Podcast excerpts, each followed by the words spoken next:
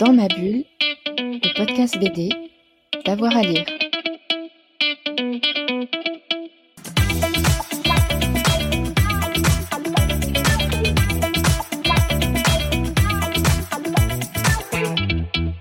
Euh, alors, là, j'ai pioché euh, 4 BD euh, dans, dans ma BD Tech au pif, mais voilà.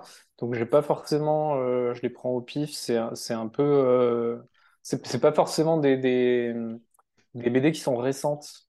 Euh, c'est des BD qui m'ont marqué euh, dans, ma vie en général et qui sont toutes très différentes euh, les unes des autres.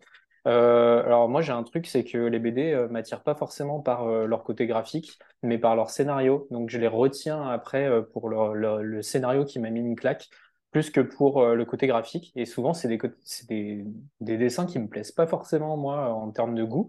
Donc, première, Mon ami Damer. Donc euh, voilà, de euh, Derf euh, Bagderf, je pense que c'est comme ça que ça se prononce.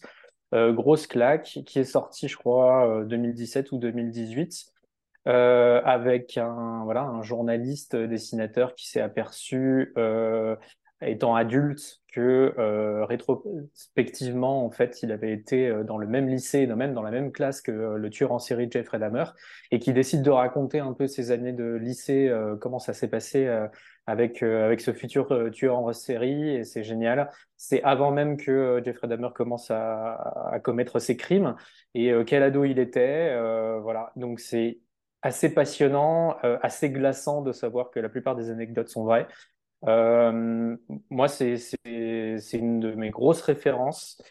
Euh, deuxième, euh, un, gros classique pour moi que je recommande dès que je peux, c'est euh, Ted, drôle de coco de Emily Gleason.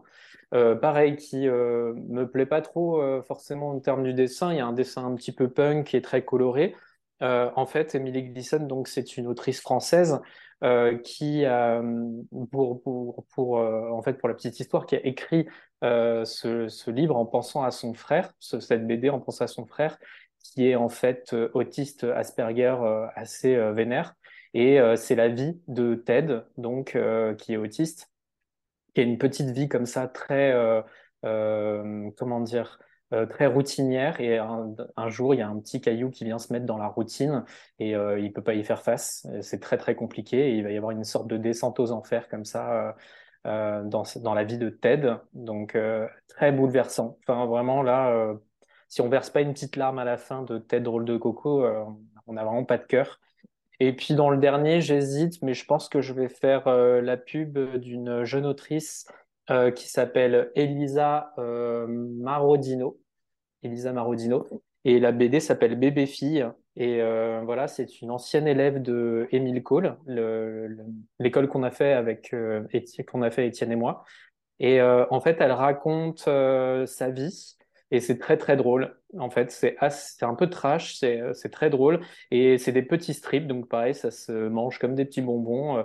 Il y a des petits strips comme ça qui font une page ou deux pages et au fur et à mesure, elle grandit en fait. Et euh, voilà, c'est super bien. Euh, C'est pareil, on verse un peu sa petite larme euh, à des moments parce que il se passe des choses avec sa maman, etc. Donc Très beau, très belle BD, voilà, qui est sortie, je crois, l'année dernière. Dans ma bulle, le podcast BD, d'avoir à lire.